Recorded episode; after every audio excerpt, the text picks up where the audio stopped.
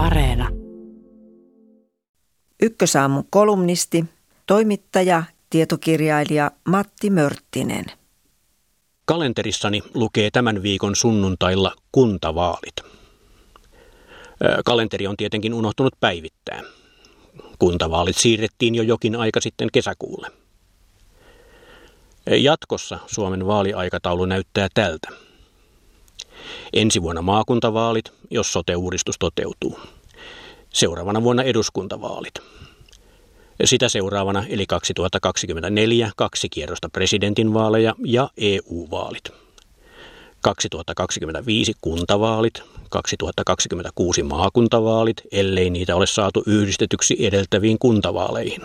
2027 eduskuntavaalit.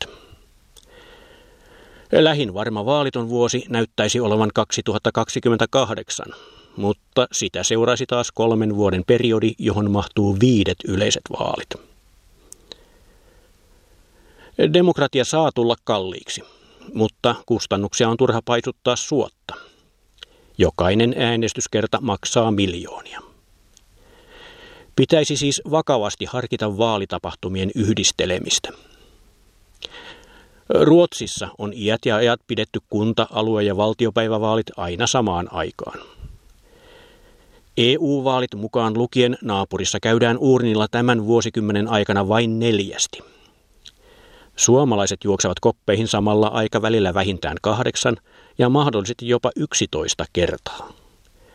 Ei silti voi väittää, että Ruotsi olisi jotenkin vähemmän kansanvaltainen kuin Suomi. Ei edes sillä perusteella, että ruotsalaiset suostuvat yhä elämään muinaisjäänteellisessä monarkiassa, joka pitää yllä turhan päiväistä kuningashuonetta. Itse asiassa Ruotsissa äänestysprosentit ovat toistuvasti Suomea korkeampia. Yhdistetyt vaalit aktivoivat ihmisiä. Yhdysvaltalaiset äänestävät kahden vuoden välein valitakseen suorissa vaaleissa samaan aikaan kaikkea presidentistä paikalliseen sheriffiin. Lapulla on usein myös osavaltiokohtaisia kansanäänestyksiä lakialoitteista. Amerikkalaisten omaksumiskyky ei liene sen parempi kuin suomalaisten. Silti he onnistuvat äänestämään sotkematta sheriffiä, senaattoria ja presidenttiä keskenään. Suomalaisen älyyn luotetaan niin vähän, että meillä eri valinnoille on järjestettävä eri vuodet ja omat vaalitapahtumat. Kaupalliselle medialle tämä toki on kelvannut hyvin. Mainostuloja se vain tietää, kun äänestetään mahdollisimman usein. Juridinen este eduskunta- ja kunnallisvaalien aikataulujen yhdistämiselle on tähän asti ollut se, että Suomen perustuslaki mahdollistaa eduskunnan hajottamisen kesken valtiopäivien. Se on viimeksi tapahtunut kultaisena Kekkosen aikoina kohta 50 vuotta sitten.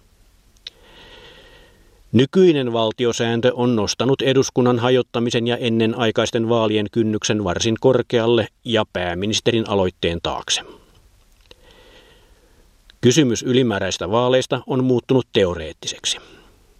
Ongelma on ratkaistavissa esimerkiksi säätämällä uuden eduskunnan toimikaudeksi vain se aika, mitä vaalikaudesta on jäljellä.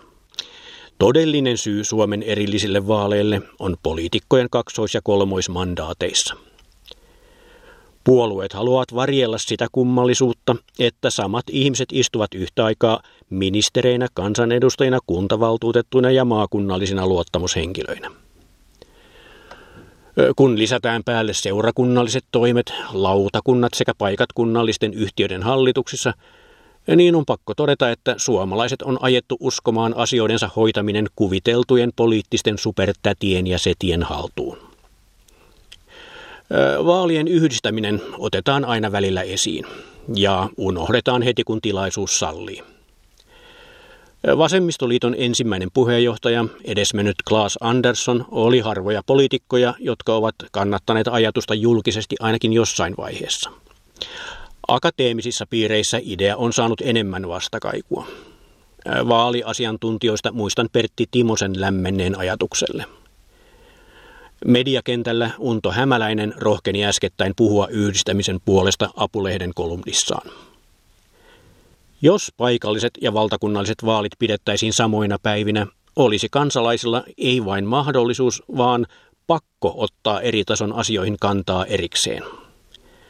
Kuntavaaleja ei enää varjostaisi kysymys siitä, äänestetäänkö niissä istuvan hallituksen luottamuksesta. Samalla äänestäjä joutuisi tosissaan miettimään, haluaako hän samat poliitikot käyttämään valtaa kaikilla tasoilla.